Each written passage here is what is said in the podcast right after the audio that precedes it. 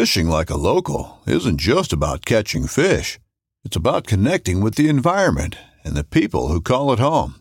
It's about hearing the stories and traditions that have been passed down for generations and sharing unforgettable moments with the people you meet along the way. Fishing like a local is having an experience that stays with you forever. And with Fishing Booker, you can experience it too, no matter where you are. Discover your next adventure on Fishing Booker. I'm Erica Lynn, and we all know the ocean is the most demanding environment on Earth, consistently testing the reliability and durability of our equipment. When you spend as much time fishing as I do, you know that reliable gear is essential for staying on the water. This is why I went with Abyss Battery to power my trolling motor, electronics, and outboard. The guys at Abyss Battery are rattling the saltwater industry by manufacturing performance marine batteries specifically designed for sonar, outboards, trolling motors, and electronic fishing reels. They're also Bluetooth compatible, so I found checking battery statuses right on your phone while you're out on the water is a huge game changer. To learn more about why Abyss batteries are used by the pros and factory installed by Premier Boat Builders, visit abyss battery dot com.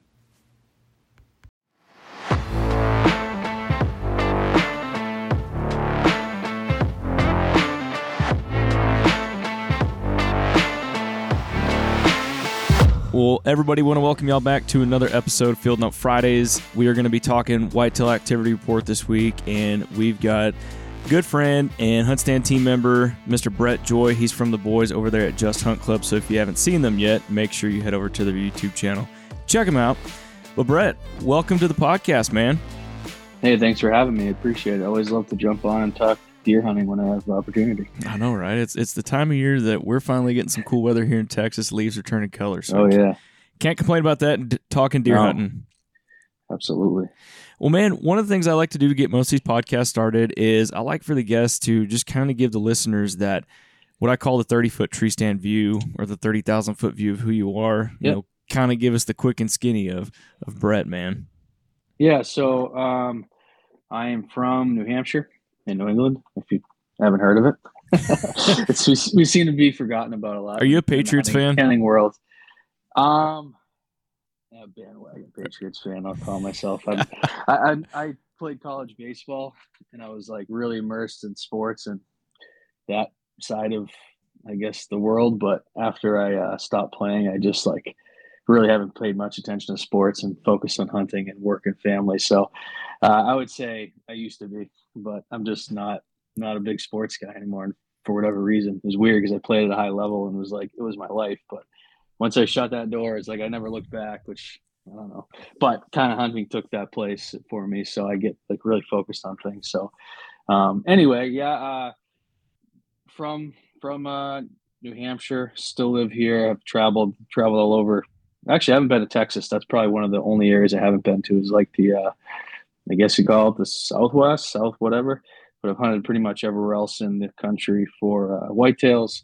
I uh, really appreciate the challenge um, and unique landscapes of the Northeast and New England. So I've been focused on that more lately. Um, so that's where I hunt probably most of the time from mid-September through early December. And mm-hmm. I usually try to travel early in the season, uh, early September and then late if possible.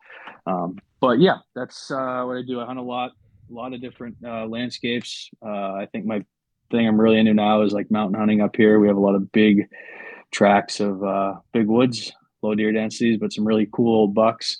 Um, and uh, yeah, that's kind of my thing and what I've been focused on lately. But there's also, I do own some property that I manage as well for whitetails. Um, that's kind of like a hobby more. So uh, yeah, I don't spend as much time hunting on that as I do kind of in the mountains and in the, in the big woods. But okay. um, yeah, that's what I do. I really enjoy that. I like being away from people, um, getting, yeah, getting away, getting up high uh, where not many people go and yeah. finding deer that are just doing their own thing and left alone. It's enjoyable for me to try to study them and figure them out. So it's kind of the thing that I've been really focused on lately. So heck yeah, man. Have you had any success so far this year? Um, I haven't had any success at home. Um, I did kill a big deer in Alberta, uh, first week in September in Velvet. Um, not really super applicable to what's going on now. Obviously, lots have changed since Velvet has shed. Yeah. But uh, I have been out. I've been, I was close on a big deer that I'm hunting at home in the mountains a couple times. He was within a couple hundred yards on trail camera, which in the landscapes I'm hunting is pretty damn close, because yeah, I'm talking like ten thousand acres of timber. And if you get within two hundred yards, that's pretty, pretty good. Didn't see him either time, but he was, I mean, it was, if he had hit a one scrape and not the other, I would have been in business. But uh, mm. yeah, that's uh, been the season. I've been hunting that one deer for the most part when I can, trying to figure out, you know, the right move.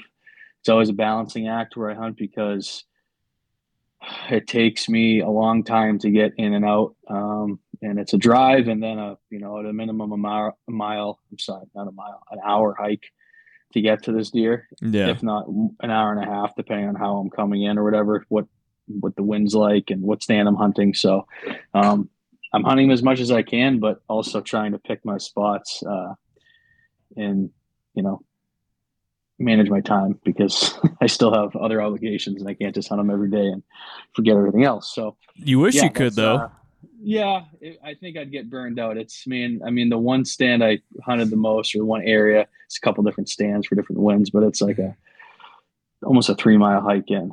So for an evening sit, is it's a lot, you know. It takes you two hours to hike out, uh, and it's it's not uh, down a trail. It's up the side of a mountain, up like a creek with boulders, and it's not it's not easy. It's Gosh, more, more like western western hunting than, than eastern hunting or sounds anything like else. It. Are you elk hunting, or yeah, yeah, exactly. Well, man, one of the things I got, I wanted to get you on here for was to give all of our listeners a whitetail activity report on what the deer are doing in your area. Now, you're in New Hampshire, so you, you're yeah. going to kind of cover that the northeast region. So, you know, right now, what we've kind of been seeing the past week down here in the south, southeast, is lots of low activity. We had a full moon. Deer were on their feet a lot at night. We've had a lot of acorns hit the ground kind of across this yep. region, so tons of deer eating that. So kind yep. of what you might have been used to those deer you doing the year prior, a little bit different. So now up in your area, give us a skinny, man. What are those deer doing? What are they acting yeah, like? Yeah, so I think it's pretty important. Do you know when this is going to come out? Oh, tomorrow, man. Tomorrow. That's good. Okay, so um, I think it's important that people keep in mind when they're listening to this, because this is changing rapidly. Yeah. This is the time of year where stuff is like changing in a day or two. It could change with a cold front. So it's October twentieth. Um, keep that in mind. Yeah, keep that in mind. Um, I would say in general, the last week that we've had up till, you know, today has been pretty slow. Um, not dissimilar from what you're dealing with. We have a, um, we usually, and the area I hunt is very heavily forested. There's a lot of red oak. Um, and usually they drop pretty consistently, at least not every tree, but within a stand of oak, you have, you know, a decent crop every single fall, it seems like. And it, yeah. what that does is it, it's actually challenging because it doesn't really focus the deer. Um, but the good thing is it keeps things relatively consistent year to year, because there seems to be always, you know, acorns and, and mass crop within a particular area. So mm-hmm. you can almost count it. This year, we have not had much mass at all, at least in the areas that I'm hunting. I'm hearing a lot of the same things. Yeah. Now, I know there are pockets of them. Um, and if you can find one of those pockets, you're probably in really good shape. I am not in one of those pockets, I can tell you for sure. Um, so I'm struggling a bit now to get an, on deer um, and to see much activity. Uh, so I think that the name of the game right now, these next few days, is if you can find those pockets of um, of oaks that are dropping. Uh, if you're not in an area that has oak, I'd focus on any other food source that you normally would. Yeah. Um, you know, apples, soft mass may come into play still. In some areas, um, you know, if you have ag or hay or whatever, yeah, that's great. Or food plots, I think they'll be on that. Um, but not that's not any different than they normally would be. But in areas that don't, don't you know have that, I'd try to really find those pockets. Um, if you don't find those, you're probably not going to have a lot of activity. Mm-hmm. Um, I'm not having much. My cameras are extremely slow. Um, even with these fronts we've been getting in the Northeast, which are pretty good, pretty good weather for this time of year, haven't been seeing a lot. Yeah. Um, but, you know, we're still getting deer that are starting to show up in spots, particular bucks that, you know, haven't been there yet. Yeah. And it's been a, a, a slow build for the last two or three weeks where we're seeing more stuff going on. I just don't think it's, uh, a time of year, or it's not there yet where they're, you know, really hitting scrapes aggressively. Um, I've seen them in the past during this time frame do that. And I think, like I said, if you're in one of those oak pockets, you may see a lot of like the microcosm of like really good pre-rut activity, mm-hmm. but it doesn't seem like they're going very far, if that makes sense. So you yeah. kind of got to find that isolated pocket. Um, I think that that's going to expand though, as you know, the month progresses for sure. Definitely. And it's going to kind of cover more than just these pockets. But right now that's my, uh, assessment, I guess, of what's going on is these deer are super localized. And if you're not there, then you're not in the action. But as they start to move more, as the month progresses, they're going to start to check those more traditional areas. Mm-hmm. Those little isolated pockets of mass crop aren't going to be as uh, significant, and it's going to improve. That's what I think. Yeah. And I think, you know, once we start getting some more of those cool fronts and they start getting real ruddy, we're going to, you'll probably see a couple of deer that you haven't seen all year, just popping mm-hmm. up, just those roamers. Absolutely. Yep. Yeah. They'll start to show up where they traditionally do. Um, I, I was hoping, really hoping I would get on this deer that I'm hunting before the rut, like during this time frame, mm-hmm. but, uh, isn't happening. So yeah. It's going to have to probably be the rut, I would imagine, but I think I have a good opportunity at him during the rut, just because traditionally I know where he kind of cruises, and I know where several doe groups that he checks are. So mm. I should be in good shape, but um, I'm going to keep monitoring, you know, sign and the cameras, and kind of make an assessment of, you know, what to do now. But I actually haven't hunted for a bit, just because it hasn't been, uh, not that I couldn't get lucky or something couldn't happen. Right. I absolutely could. But it just, I've kind of weighed the uh, risk reward, and right now it's just not worth it. So I haven't been in the woods, although I want to be.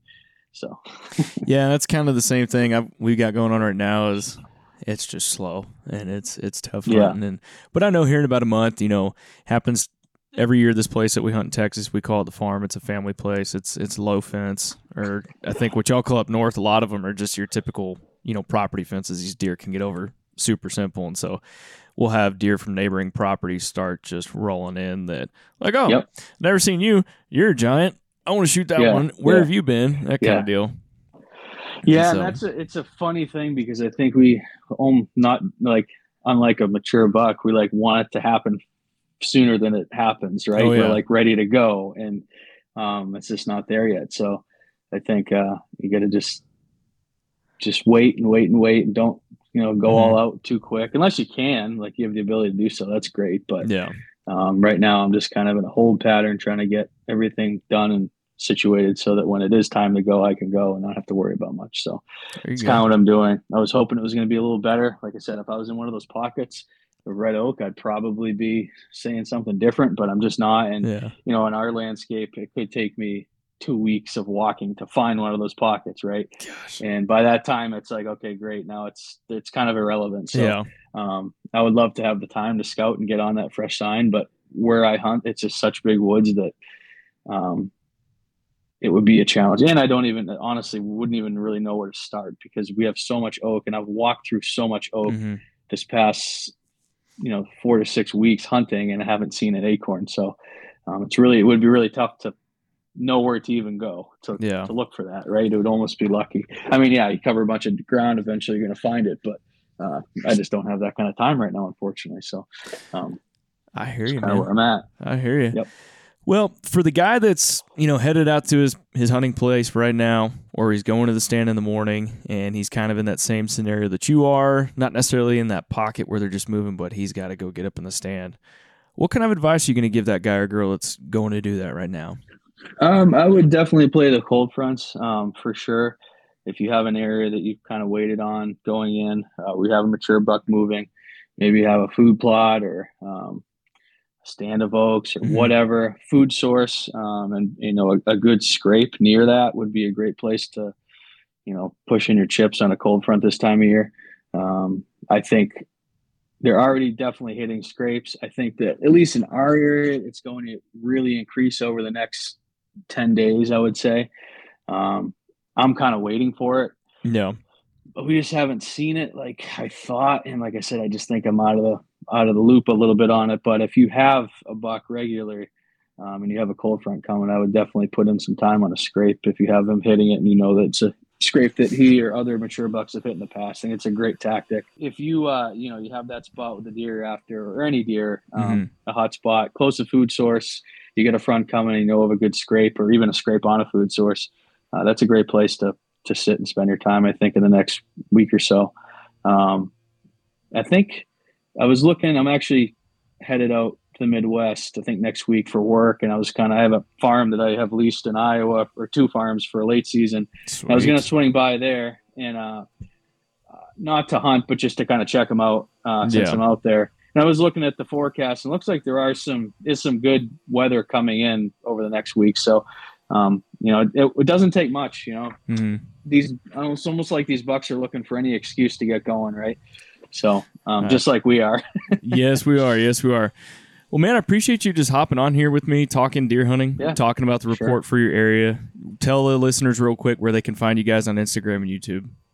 Yeah. Uh, Just Hunt Club is, uh, our handle on Instagram, and YouTube's our, our big one there. So check out our content. Hopefully you enjoy it. If you do, subscribe. If not, let us know. We'll we'll take note and try to do better. But uh, yeah, we've uh, we've had some good good success already this year, and we're hopefully keep on rolling. And the best time of year for us is definitely in front of us, so that's a good thing. And we're optimistic, mm-hmm. so should be a good season. We'll just have to have this break break loose a little more, but we're right we're We're almost there. It's going right to happen there. Quick. So, well, man, Brett, really appreciate you hopping on the podcast with me, taking the time to talk deer hunting, man. All right, there you go, everybody. Another into another Field Note Fridays Hunt Stand podcast. We want to thank Brett for hopping on here, giving you all the whitetail activity report for the Northeast. He's up in New Hampshire. They've been putting some deer down with the boys from Just Hunt Club. So, if you haven't yet, y'all, make sure you download the Hunt Stand app, get the free version, or upgrade to Pro, or new this fall is Pro Whitetail. If you want to have all the tools and features to be more successful and maximize your times in the whitetail woods, make sure you upgrade to Pro Whitetail today. And again, y'all, want to thank y'all for tuning into the Hunt Stand podcast, and we'll see you on the next one.